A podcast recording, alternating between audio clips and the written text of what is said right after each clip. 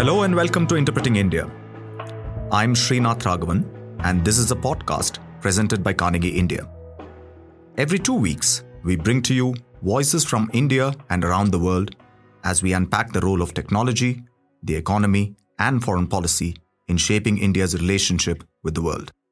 Speaking to chief ministers of the states earlier this year, Prime Minister Narendra Modi declared that he wanted India to become a $5 trillion economy by 2024. This vision was also reiterated by the finance minister, Nirmala Sitharaman, when she presented her first budget a couple of months ago. But the Indian economy is also undergoing a noticeable slowdown. Investment growth remains weak and consumer demand sluggish, with reports of significant job losses in the economy.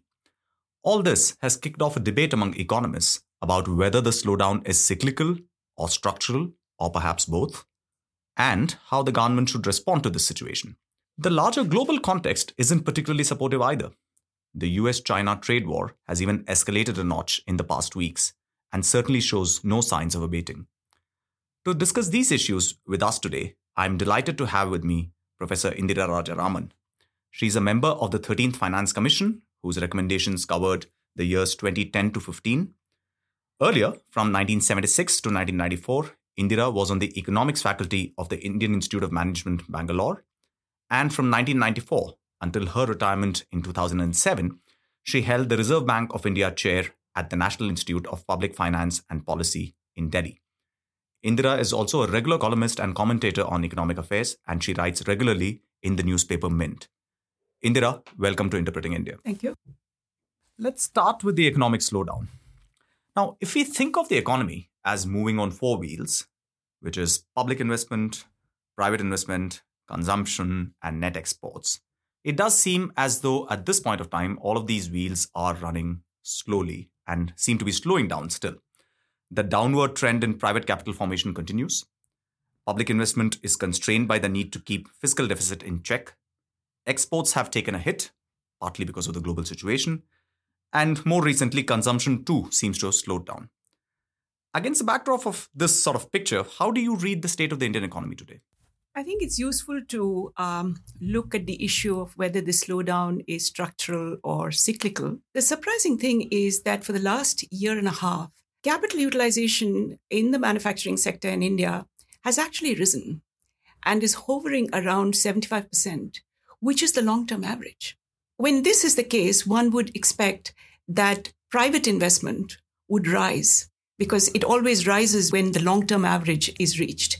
This being an average, it's an average across sectors where it might be 100% and they absolutely have to invest in order to increase capacity and so on. But that's not happening. And how do we know it's not happening? I think it's best not to look at the GDP figures, which are challenged to a large extent. It's useful to look at domestic production of capital goods and import of capital goods. And surprisingly, over the same period over which capital utilization has, has risen to a sort of stable 75%, um, both of these have decelerated imports of capital goods and domestic production of capital goods. And in the last few months, they, the, their growth has gone into negative territory, which is to say that it has actually declined relative to a year ago. So this is terribly surprising. Uh, it does seem to imply that private investment is impeded uh, by um, lack of confidence in the future. So, is it just animal spirits uh, not sort of rising up as much as they should? Uh, we don't know what it is. Uh, we have to guess. Um, many people believe that uh, the solution for this is to reduce interest rates, to have more monetary easing.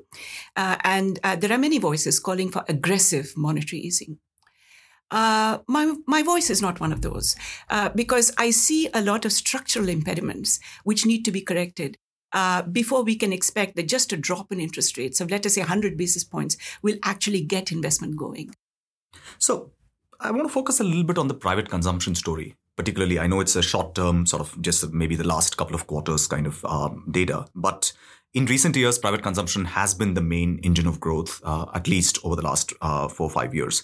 Uh, and but here we see uh, there is a decline in private consumption, and we see that happening uh, across a range of products, from you know two wheelers and four wheelers on the one side to fast moving consumer goods on the other.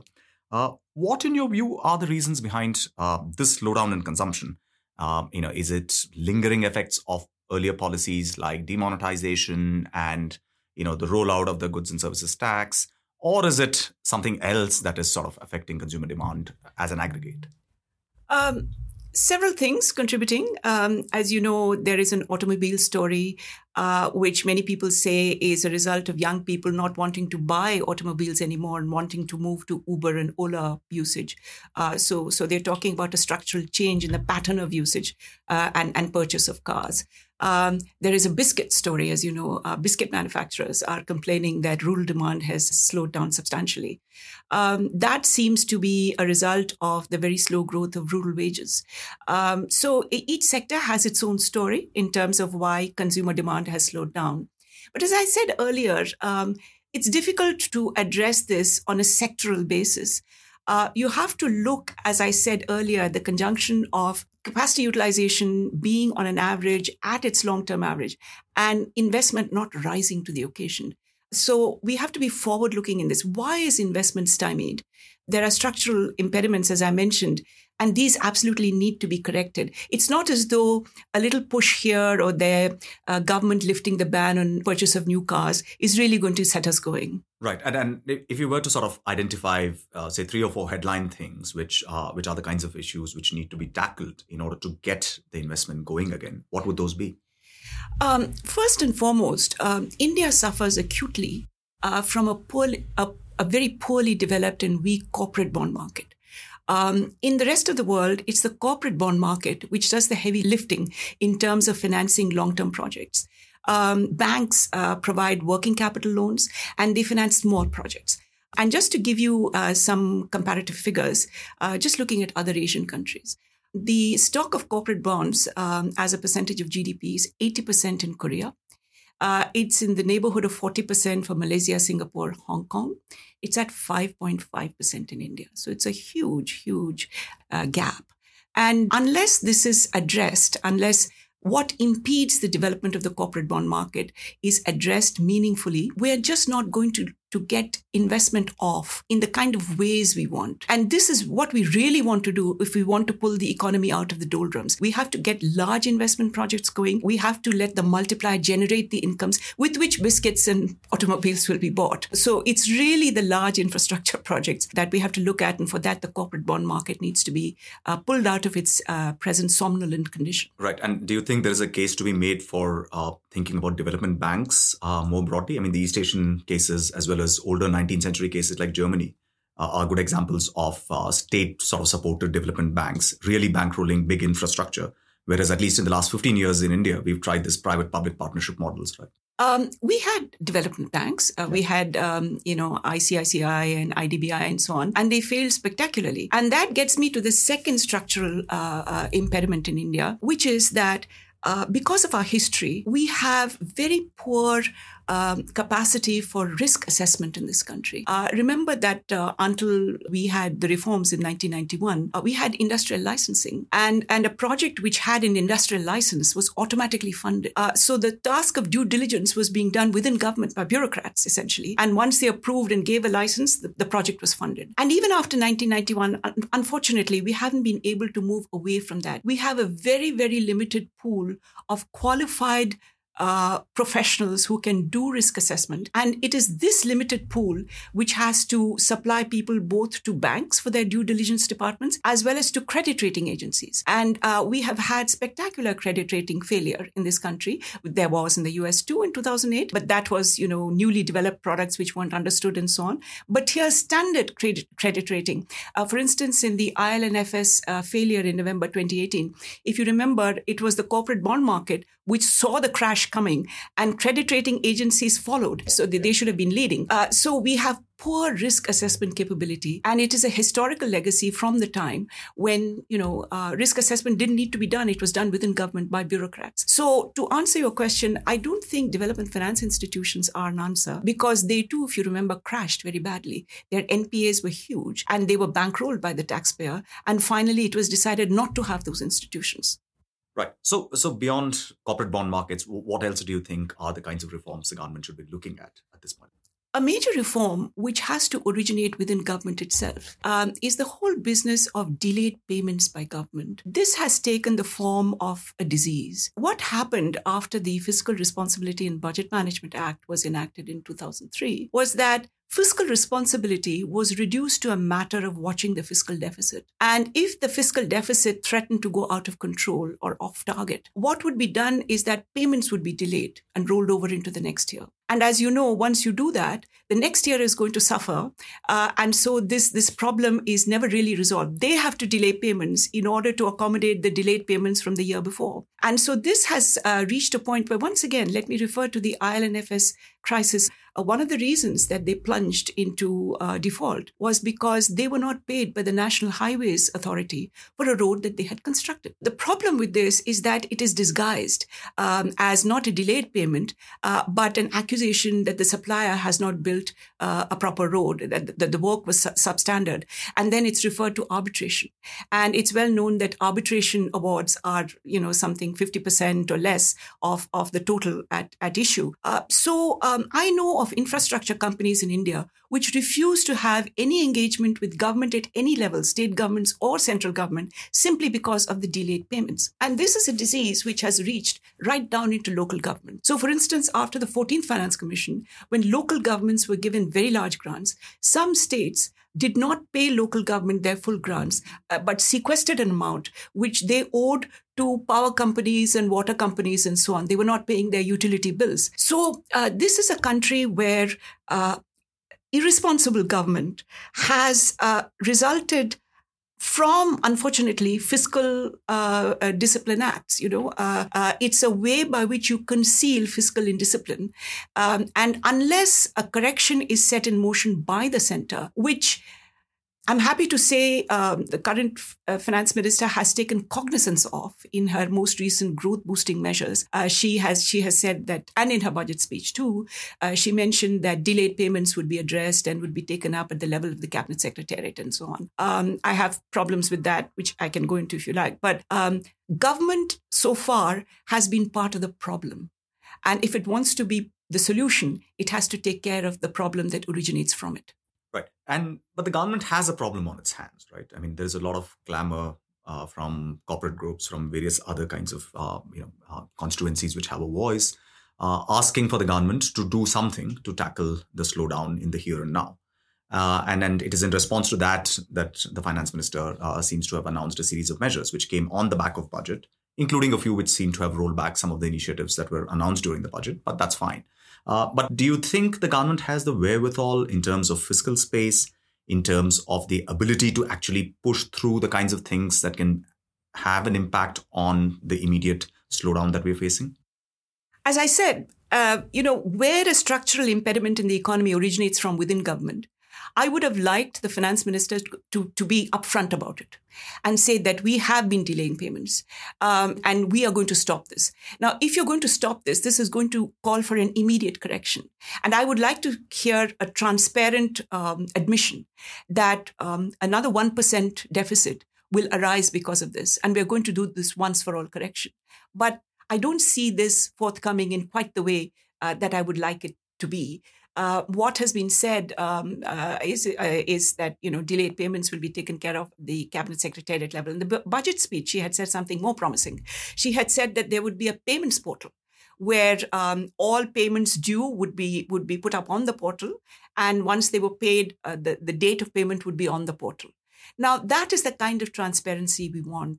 And once that happens, believe me, uh, once, you know, infrastructure building firms like IL&FS, which is, which is now, uh, you know, in the doldrums, but um, uh, if, if it were alive, and other such firms, would would go running after government because government is a source of huge contracts uh, for for highway construction, port construction, and so on. But but they're not picking up on that because of delayed payment. So there has to be a recognition that problems originate from within. And it's not just a matter of uh, announcing a, a 100 lakh crore program of infrastructure building. You have to solve this problem before firms will actually execute those projects. That's right. But the problem that you know the former chief economic advisor Arvind Subramanian identified as a sort of twin balance sheet problem still remains. Uh, you know, we've had the insolvency and bankruptcy code sort of coming into play. But at least in the way that the legal process has been playing out, it does not seem like the process has given us time bound results in the way that the act envisaged when it was being passed. And as a result, a lot of the infrastructure players and other companies which are caught up, you know, thinking particularly in the property markets,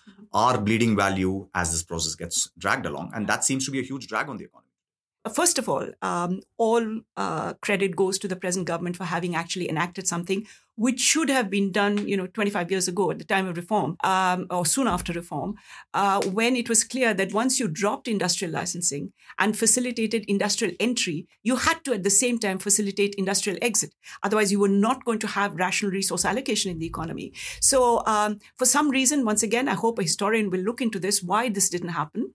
Incidentally, there are there are uh, political scientists looking into why the corporate bond market is not developing in India, and the equity market has spectacularly, as you Uh, so um, these are all, you know, political economy issues uh, which need to be looked at. But anyway, finally, the IBC was enacted. But when it was enacted, once again, there was a capacity constraint there weren't the kind of professionals, the resolution professionals that you needed. There is a huge insufficiency of that.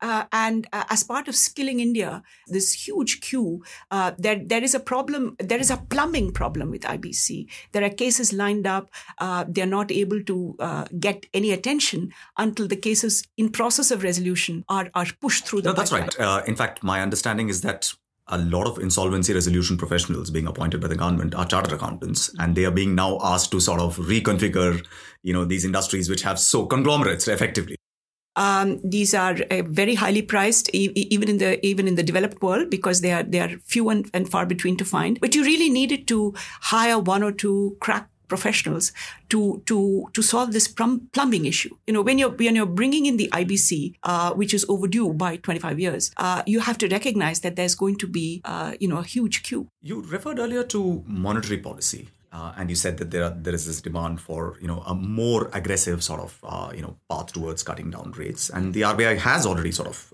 embarked on that path. We don't know how far down the road they are.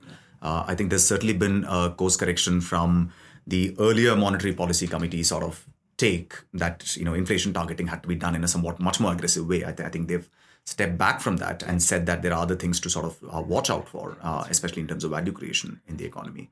Uh, but where do you think the problem is? I mean, there is a lot of discussion amongst economists about whether uh, you know, the headline rate cuts by the RBI are actually transmitting into rate cuts as far as uh, accounts are concerned. We know very well that our banking system is heavily dominated by consumer deposits uh, rather than any other form of lending. Uh, so, where do you think the sort of problem lies, which is to say that despite such lowering of rates, we don't seem to be translating into uh, sort of new uh, lending and new borrowing by corporate players themselves? Yeah. Um, once again, you know, this keeps coming back to the same structural impediments in the Indian economy.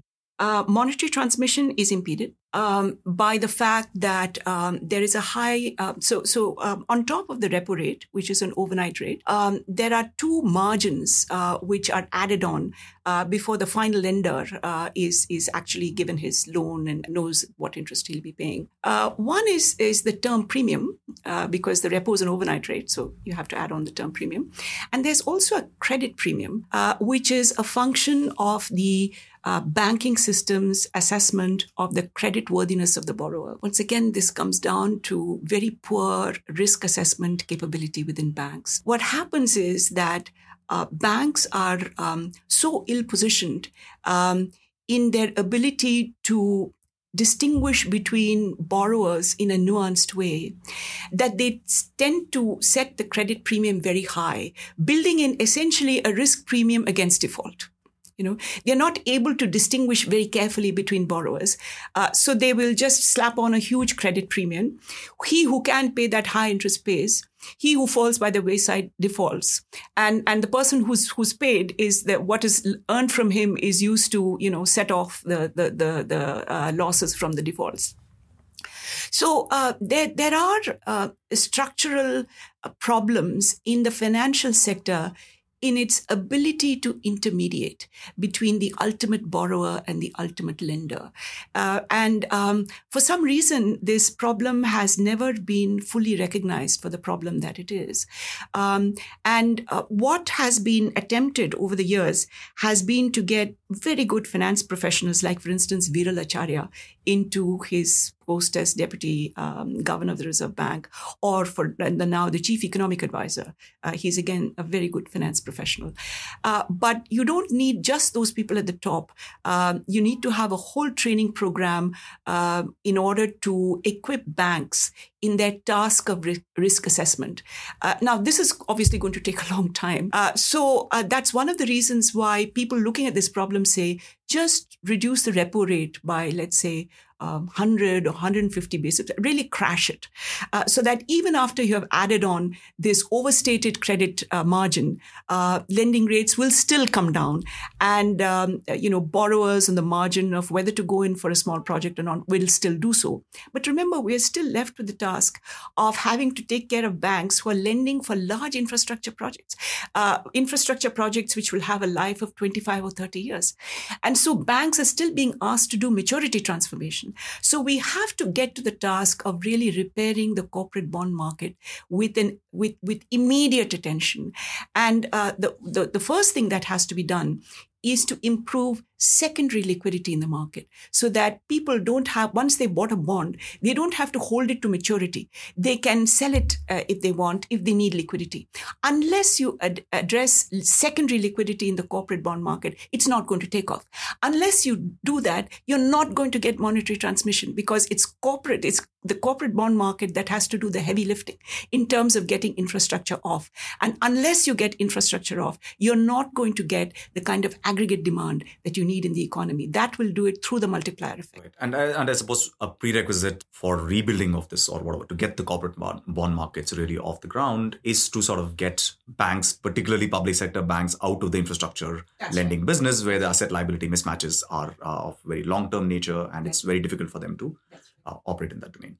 Right. So, so the one consistent theme which seems to be coming out of what you've been saying is focus on structural bottlenecks and focus on improving human capacity within the system uh, at various sort of points to take care of these choke points yes. and to be able to sort of uh, get investment flowing again. All right, uh, let's move on uh, to the RBI itself. Uh, you know, re- just just a couple of days, and we are recording this on the 29th of August. The RBI uh, has announced that, in accordance with the recommendations of the Jalan Committee, it is going to transfer 1.76 trillion rupees to the government. Now, how do you see this move? will it give the government more headroom to jumpstart some degree of public investment, especially in the infrastructure space? Yes, um, uh, as far as the the routine transfer of, of surplus is concerned, um, as you know, that that sum of 1.76, uh, it's a sum of two components.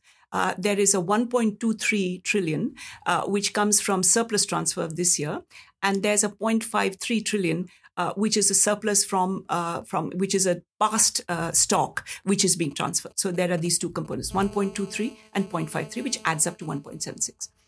Now, out of the 1.23, 0.28 had already been paid as an interim dividend. Okay. So that left 95,000 crores, which is due this year.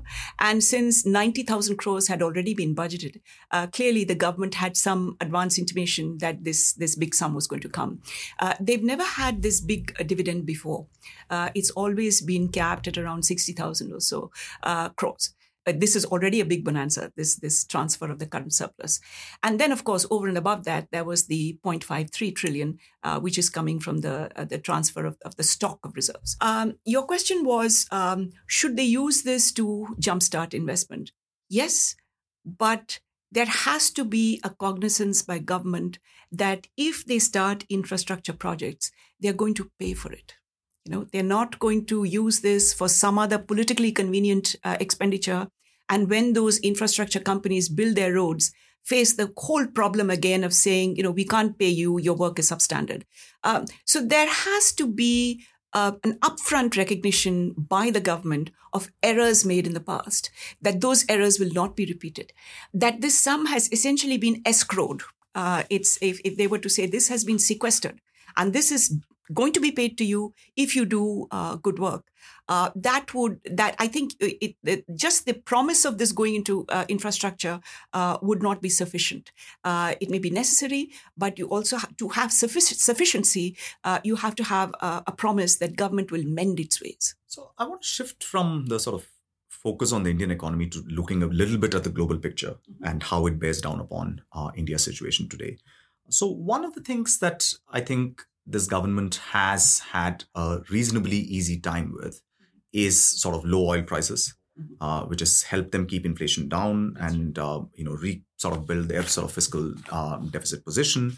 Uh, but we have also seen that over the last couple of years, the trade war between US and China has been escalating, and uh, there are premonitions now of a sort of a global economic slowdown coming perhaps later in this year, uh, and so on. Now, how do you think all of this is likely to affect uh, India's own economic position, uh, particularly on the trade front, where we have seen a slump in exports uh, for, for a duration? Uh, but at the same time, is the trade war an opportunity for India? Uh, we have economists who say that, listen, if global manufacturers are looking to get their supply chains out of China, then countries like India should be positioned well to be able to sort of step into those shoes but at the same time, empirical data shows that countries like Bangladesh and Vietnam seem to be doing much better than us uh, when it comes to some of these things. So, how do you see the trade war really impacting on India? What, if anything, should we do to take, uh, you know, this opportunity for getting into the space of Asian manufacturing supply chains? Well, what you said is absolutely correct um, in the sense that, um, you know, this was an opportunity uh, for India to step in uh, where China had been pushed out. Uh, but I'm afraid we've already lost that race uh, because Vietnam and Bangladesh, uh, the countries you mentioned, um, have pushed ahead of us. So, so the issue is why did they push us, push ahead? What it is? What is it that, that held us back? Um, I think India has has traditionally been um, uh, been very wooden uh, in its approach to exports, to, to building into global value chains. Um, it has to be remembered that, that it's not easy to get into global value chains because um, there are product liability issues. Uh, there are um, the large value chain, which is incorporating you as a small element, uh, has to be completely sure uh, that in terms of quality and date of delivery, you're going to be there where you're expected to be. Uh, and and I'm afraid India does has not established a very good reputation in this regard. Um, Indian exports have largely done well outside global value chains. We have not integrated into global value chains very effectively, and there I would blame you know foreign trade establishment uh, we have a network of trade attaches uh, in the major developed uh, country markets uh, like no other. I, uh, I know that Bangladesh and Vietnam for sure uh, don't have a network like we do.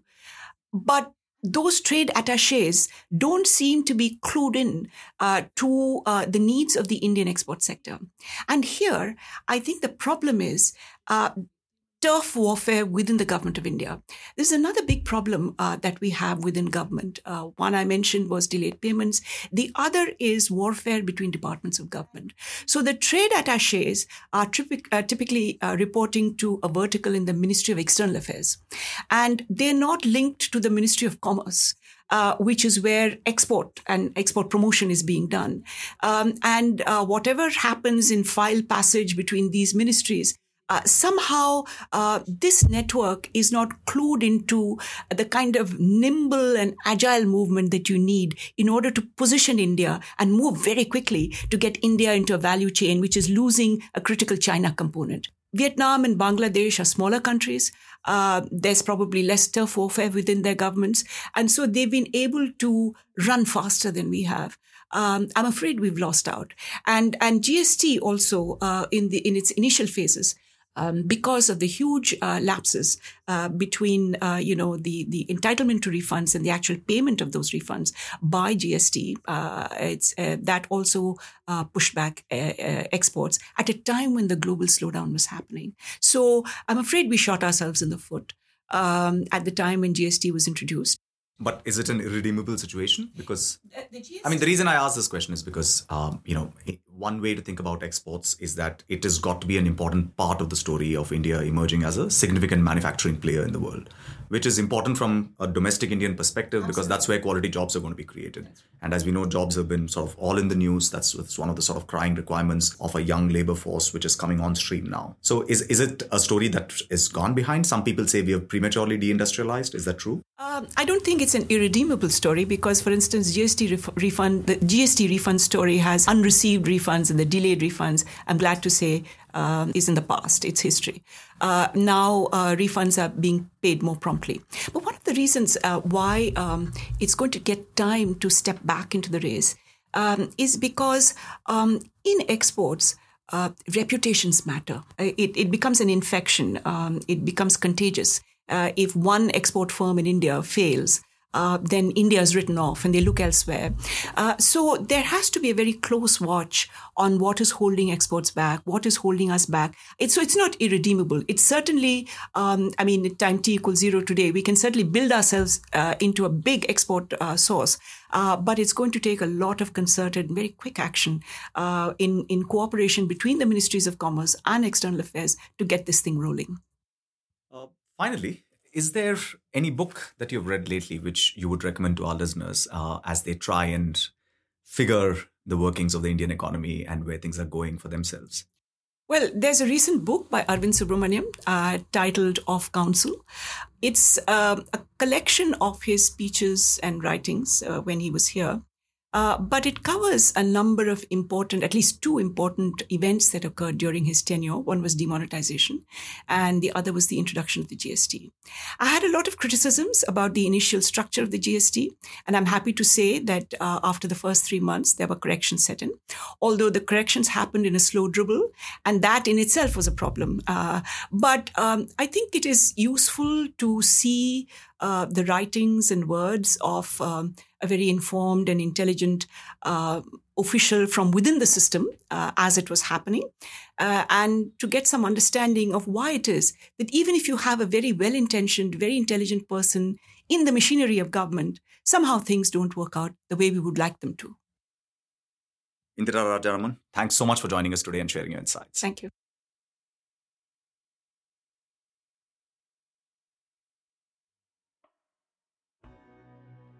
Thank you for listening to this episode of Interpreting India, a podcast presented every two weeks by Carnegie India. I'm Srinath Raghavan. For more information about the podcast and the production team, you can follow us on social media and visit our webpage